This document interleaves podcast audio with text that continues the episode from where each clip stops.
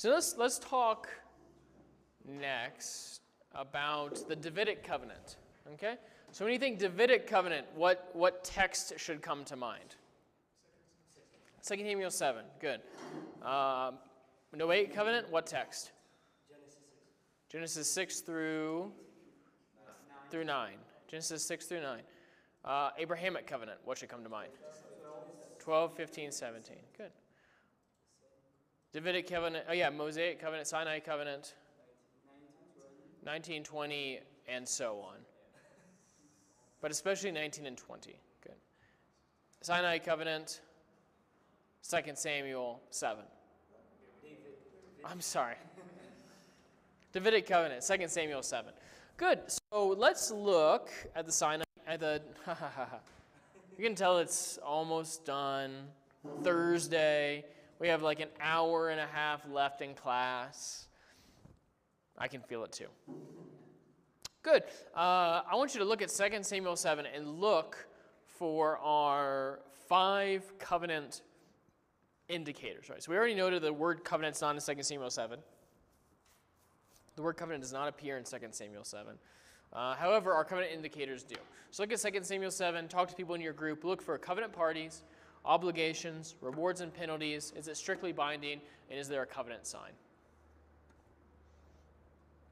Oh, did we mention what's the covenant sign of the old co- of the Sinai covenant? We didn't, we didn't mention that.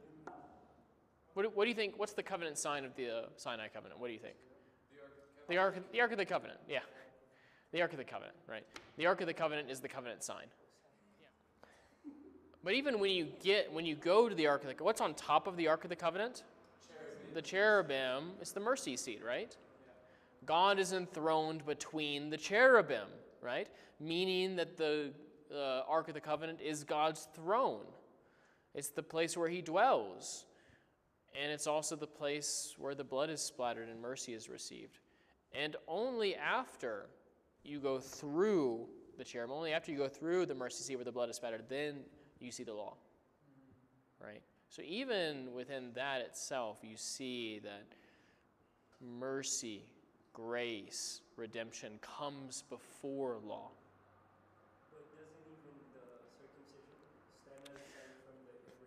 Yeah, it, it carries over, but that's a sign of continuity between the Abrahamic and Sinai covenants, right? Yeah, but yeah, the Ark of the Covenant would clearly be the, the covenant uh, sign. Excellent. Davidic covenant. Look for our five things covenant parties, obligations, reward, penalties, strictly binding, and covenant sign. Okay, uh, so we got the easy one first, right? Who are the covenant parties? David and God. David and God. And the son of David, right? Good. David and God and God and the son of David, or son of David and God. Good. What are the obligations of the covenant? God will establish the kingdom. Good. What are the obligations for David?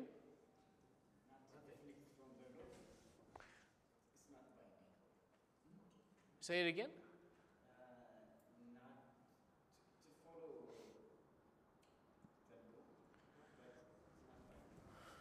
Where do you see that in 2 Samuel 7?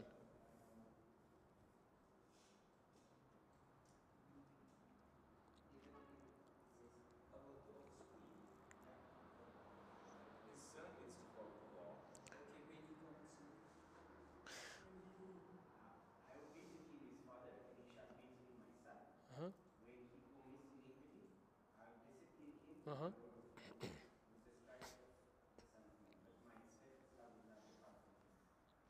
But th- still, there's no obligation given to that son, right? But he's not commanding the son to do something. He's, he's, he's act, what he's saying is how he will act towards the son when iniquity is committed. But he's not making an explicit command for the son to not commit iniquity. What he's doing, who's he contrasting this monarchy with? Saul, right? So Saul committed iniquity and the garments were torn, right? So, so your kingdom is torn from you, right? Um, But of David, there will be a throne, there will be someone ruling from David's throne forever. Even if he commits iniquity. I'm not going to treat him like I treated Saul. I, I think we can say, because there's continuity between the Sinai covenant and the Davidic covenant, there are obligations for the king to rule with the law, to write the law yearly, as was prescribed, I believe, in Deuteronomy 17. However, 2 Samuel 7 does not give any explicit commands to David or any specific covenant obligations to David. God takes all the obligations upon himself, right? All the obligations are from God. God will make David an everlasting kingdom. Rewards and penalties. What are rewards and penalties?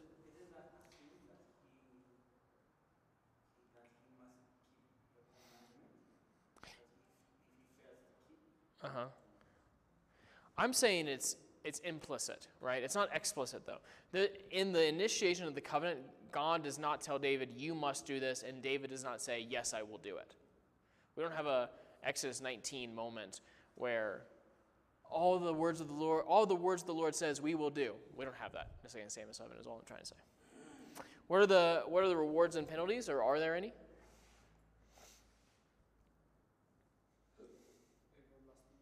Yeah, an everlasting throne. Rest. Good. Which rest harks back to what covenant? Uh, yeah, it, it's realized in the new covenant, but where where is rest found? In the old in the Old Testament. In the promised land, yeah. I mean go through the book of Joshua and circle all the times that rest is mentioned. Rest comes when you inherit the promised land. We'll get more to that later. Is it strictly binding? Is there a way out of it? No. And like Abraham, God comes to David and says, This is what we're doing.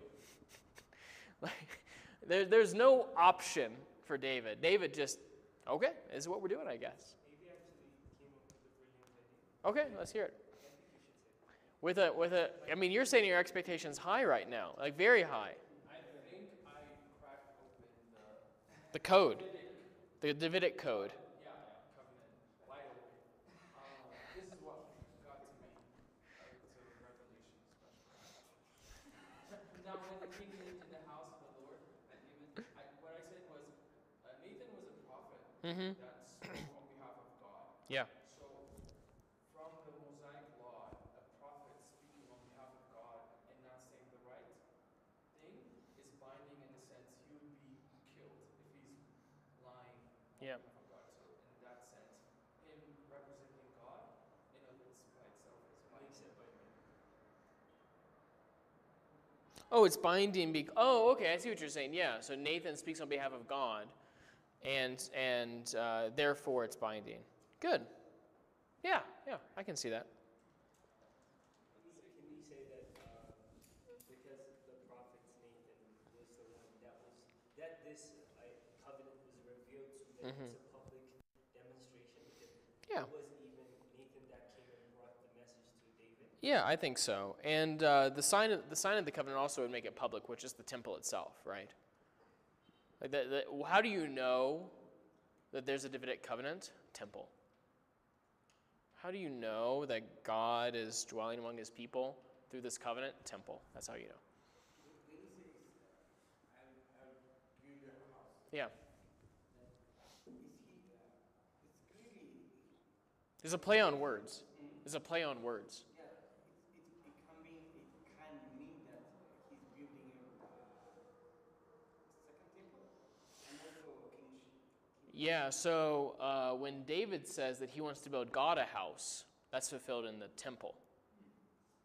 When God says, I will build you a house, he means a dynasty. It's, it's metaphorical when God says it, the temple. Yeah, David didn't build the temple, right? Solomon did.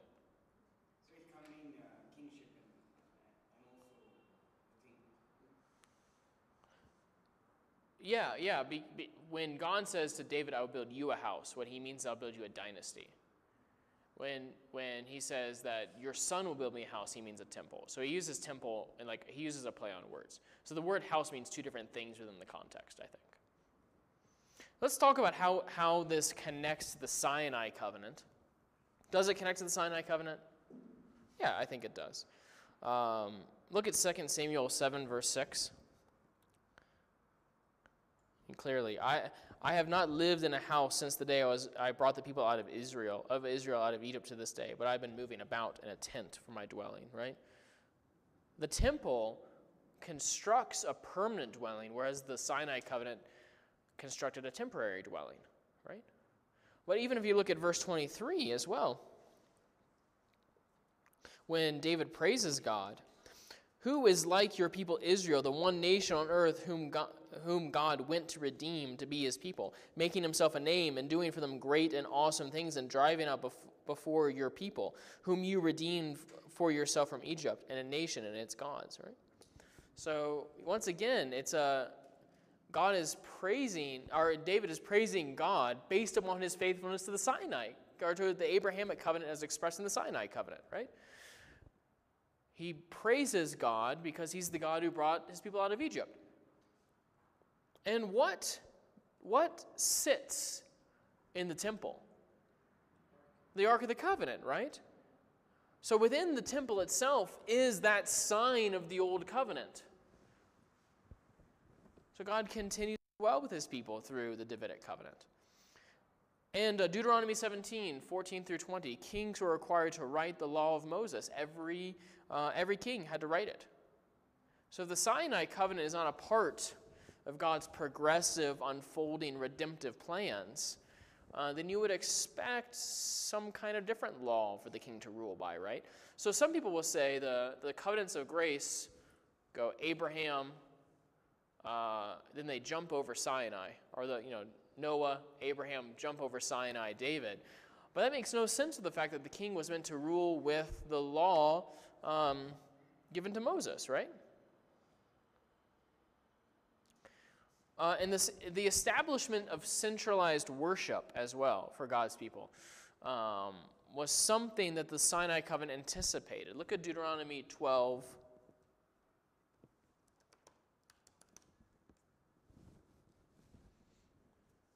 Twelve five through 18. But you will not seek the place of the Lord your God will choose out of all the tribes to put his name and make his habitation there. There you shall go. And there you shall bring your burnt offerings and sacrifices, your tithes, your contribution that you present, your vows and offerings and free will offerings, and the firstborn of your herd and flock. And there you shall eat before the Lord your God, and you shall rejoice, you and your household, in all that you undertake, in which the Lord your God blesses you. You shall not do you shall not do according to all that we are doing here today, everywhere doing whatever is right in his own eyes. For if you had not for if you had not as yet come to rest and to the inheritance that the Lord your God has given you, but when you go over the Jordan and live in the land that the Lord your God has given you to inherit, and when he gives you rest from all your enemies around, so that you will live and safely, then to the place the Lord your God will choose to make his name dwell there. You shall bring all that I command to you burnt offerings and sacrifices, your tithes and contributions that you present, all your finest vows, offerings that you vow to the Lord. All right, so the Sinai covenant anticipated centralized worship in a temple. So David constructs a temple as a fulfillment of God's promises, God's and Moses' prophecy, right? And why were the people kicked out of the promised land? Do you remember? In exile. For unfaithfulness to what? The Davidic covenant? No. The Sinai covenant, right? So the Sinai covenant continues to be binding to the people, even under the Davidic administration. And, remember when David danced before the ark as it's brought into the temple, right? Because he's rejoicing that the presence of God, as seen in the Sinai covenant, is experienced under his rule as well. Does that make sense? Yeah. Yes, Solomon's prayer. Um, Second Kings. Are you looking at Second Kings seven? Or Second Kings seventeen?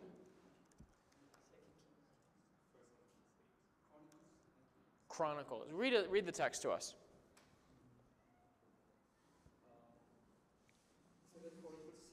Oh Lord, O Lord God of Israel, servant David my father what you have promised, saying, You shall not lack a man to sit be- before me on the throne of Israel, if only your son paid close attention to their way, to walk in my laws as you have walked before me. Uh, now therefore, O Lord, God of Israel, let your word be confirmed, which you have spoken to your servant David. So it implies that there is, he was expect, uh, there was a law and the, uh, he, he should have to walk with God uh, in his laws. Yeah, David was expected to fantastic. That's exactly right. Yeah, so these these are part of a single redemptive covenant. Or at least a single redemptive plan, if you're uncomfortable with the word covenant. Covenants of the promise. Good. What about the Abrahamic covenant? What happens when in 1 Chronicles 16 when the ark is brought back? What why does uh, David rejoice? Or on what basis does David rejoice? Oh, give thanks to the Lord, call upon his name, make known his deeds among the people. Sing to him, sing praise to him, tell of his wondrous works, glory in his holy name. And let the hearers of those who seek the Lord rejoice. Seek the Lord in his strength, seek his presence continually. Remember the wondrous works that he has done, his miracles and the judgments that he uttered. O offspring of Israel, servant of his servant, children of Jacob, his chosen one. He is the Lord our God. His judgments are in all the earth. Remember his covenant forever, the word that he commanded for a thousand generations, the covenant that he made with Abraham. So he, he rejoices in the Abrahamic covenant when the Ark of the Covenant is brought into the temple, which makes no sense unless you see these covenants as part of one overarching purpose of redemption of God. When God brings the Ark of the Covenant into the temple, he worships God for fulfilling the, the Abrahamic covenant. But there's even hints, I think, here of the Sinai covenant as well, aren't there?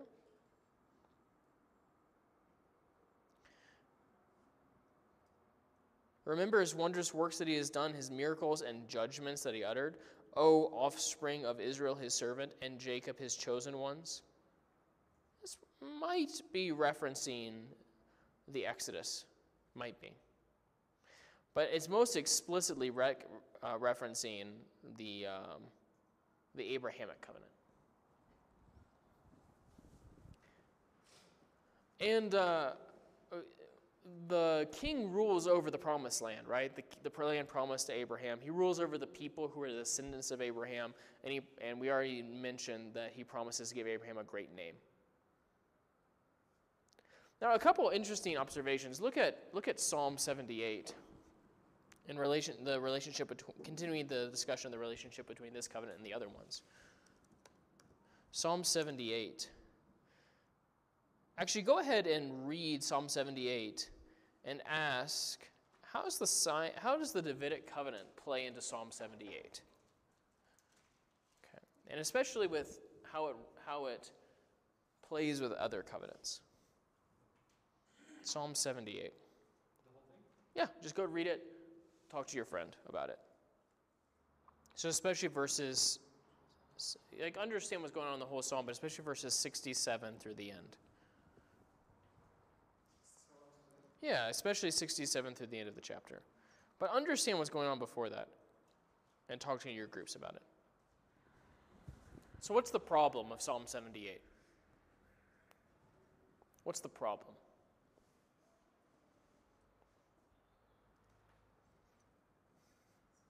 Every time they prosper, they forget God, keep straying from Him. Yeah, Israel keeps straying from God. They keep rebelling like the generation in the wilderness, right?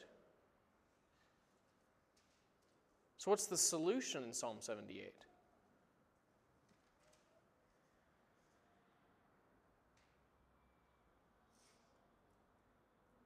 Where does that pattern end? Choosing David. In choosing David, yeah. The choosing of David ends the pattern of rebellion that the first generation began. so that with upright heart he shepherds them. He guides them with skillful hand. They're guided, like Moses guided the people. He shepherds them, like Moses shepherded the people. But it ends the cycle of rebellion when the Davidic king comes. It's a very optimistic view of the Davidic monarchy in Psalm 78. Consider Psalm 2 also. So, Psalm 78 is a significant Davidic covenant psalm in understanding how the biblical authors and the Israelites under, saw the need for the Davidic monarchy and the solution of the Davidic monarchy. But as, a, uh, as another expression of the success of the Davidic monarchy, why do the nations raise and the peoples plot in vain? The kings of the earth set themselves, and the rulers take counsel together against the Lord and against his anointed saying, Let's burst their bonds apart and cast their cords away from us. And he who sits in heaven laughs, because he has declared in 2 Samuel 7, I will put my son on the throne, right? As for me, I have set my king on Zion, my holy hill. I will tell of the decree. The Lord said to me, You are my son. Today I've begotten you, which it was read at the inauguration. This is probably read at the inauguration of the kings, right? You are my son, today I have begotten you. You have become my son in your enthronement. Ask of me, and I'll make the nations your heritage, the ends of the earth your possession. What is that in reference to? Abraham, exactly. Yeah, he fulfills the Abrahamic covenant. So that they serve the Lord with fear and rejoice with trembling. Kiss the Son, lest he be angry and you perish in the way, and his wrath is quickly kindled. Blessed are all those who take refuge in him. So let's go back to 2 Samuel 7. The Lord gives David rest from all of his enemies, referencing the Abrahamic covenant. The fulfillment of the Abrahamic covenant, when the, all the nations are destroyed and pushed back. So then the ark dwells in a tent, referencing the, referencing the Sinai covenant. And it's upon the fulfillment of these covenants, upon God's covenant faithfulness to these Abrahamic and Sinai covenants, that God acts to make a Davidic covenant. But even look at Luke 1 26 through 33 to consider how Jesus fulfills this.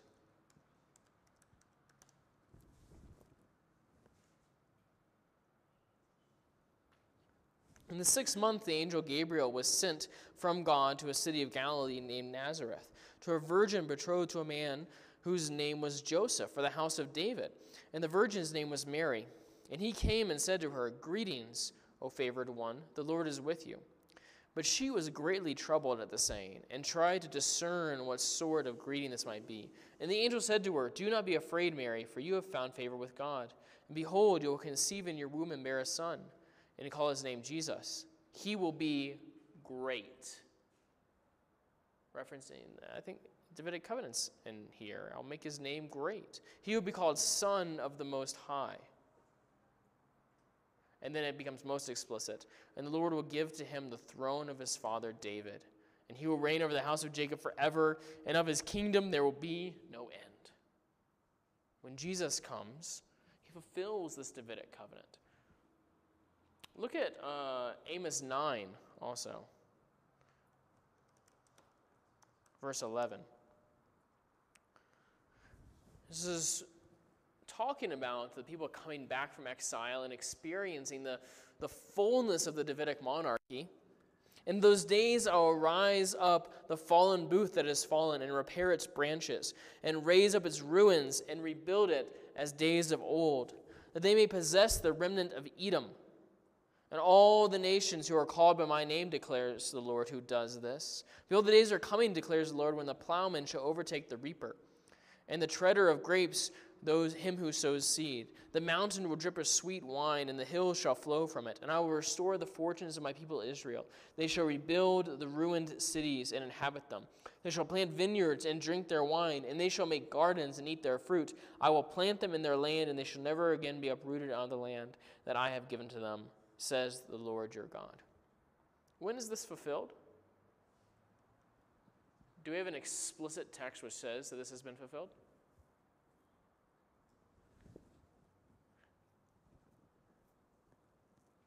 Think Acts, book of Acts. Is Amos 9 quoted there? You think so? Where? Acts 15. Look at Acts 15, 12 through 21.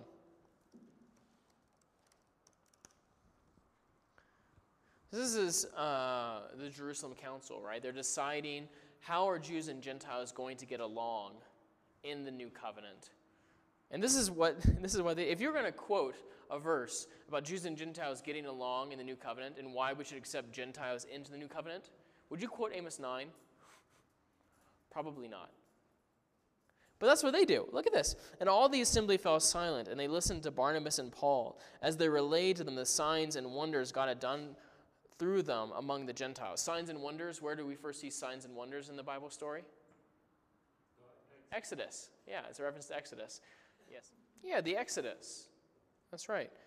So when the signs and wonders are mentioned even in Acts 2, I think the Exodus is in mind. So God is doing signs and wonders not just in Israel, God is doing signs and wonders among the Gentiles, and he's doing it outside the promised land. Right? That's significant in Acts is that God acts outside of the promised land.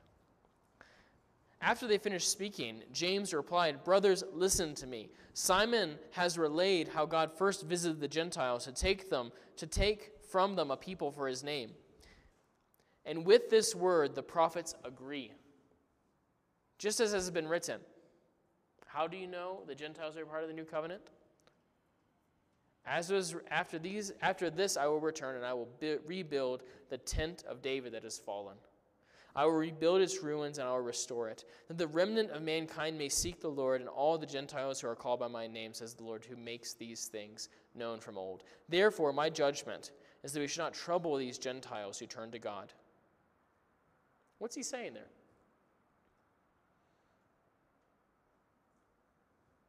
What's the fallen tent of David? Literally, it's the Davidic monarchy, but, or figuratively, it's the Davidic monarchy, but literally, what is the tent of David? The temple. Exactly. The day when the temple is rebuilt, Gentiles will come to know the Lord. So, because the church is the new temple, the Gentiles are legitimate covenant members because this was prophesied to be true of the Davidic covenant in Amos 9. That's what's being said. So Amos 9 is fulfilled, and Jews and Gentiles together become a united people of God. As Jesus rules over the church as the heir to the, of the Davidic monarchy. Yeah.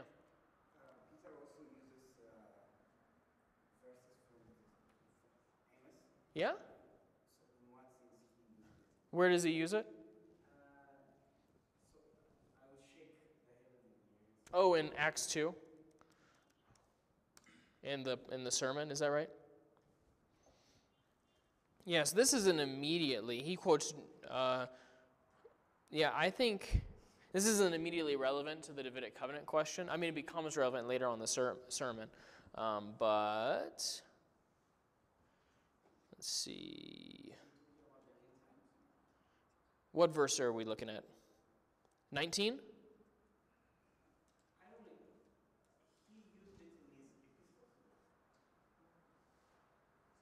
Shake, uh, yeah, so.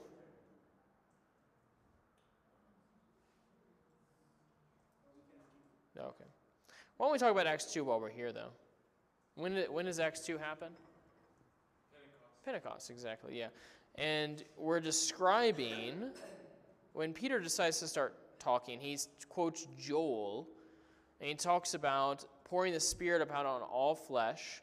And there's signs in the earth below and the heavens above blood and fire and vapor and smoke. The sun shall return to darkness, the moon to blood, before the day of the Lord comes, the great and magnificent day. And it shall come to pass that everyone who calls upon the name of the Lord will be saved. Has that happened yet?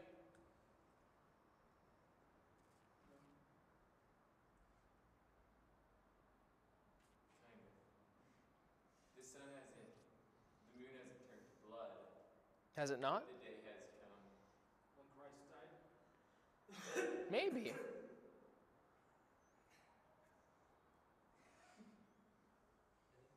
think that's, um, I think that's happened already. You think it happened already? I agree with you. Yeah. I think that Peter is saying that when the Spirit comes, the new creation comes, and the old creation is undone, and the new creation is brought in. And I think that he's saying that Joel 2 is fulfilled in the pouring out of the Spirit, right? Because he says, These people are not drunk, as you suppose, since it's only the third hour of the day. But this is what was uttered, through Joel. And he could have stopped it in verse 17, but he continues to talk about signs in the heavens above and on the earth below. I think he's saying that when the Spirit comes, the old creation is done away and the new creation comes. Anyway, that's the answer to your question, Yisakor. Good. Any other questions about the Davidic covenant? Yeah. Did David promise that uh, a descendants, uh, his descendants, will always reign uh, in Jerusalem? And if if it is if the case is that, then how do you see after like the exile? Uh, did God fail to keep his promises? Yeah, I don't think so. I think I think there's an increasing awareness um, of God's people that there's going to be an ultimate Son of David who comes. And that gets into our uh, new covenant question also, right? Because people go into exile, and when they go into exile, we got some serious problems with how we think about our standing before God and how this Davidic covenant functions, right? Especially because it seems like straightforward reading the text that there's always going to be someone in Jerusalem, right? But now we're exiled. Now God's presence has left the temple. Um, we're not in the promised land. We don't experience the rest. Uh, we have failed. We have broken the Sinai covenant. What are we going to do? And has God been unfaithful? Which is still a question at the time of Paul, right? In Romans 9 through 11 isn't written entirely to answer the question Has God been unfaithful to his covenant to Israel? So let's go ahead and take a break. And I want to uh, go off of your question um, as we transition to our new covenant conversation.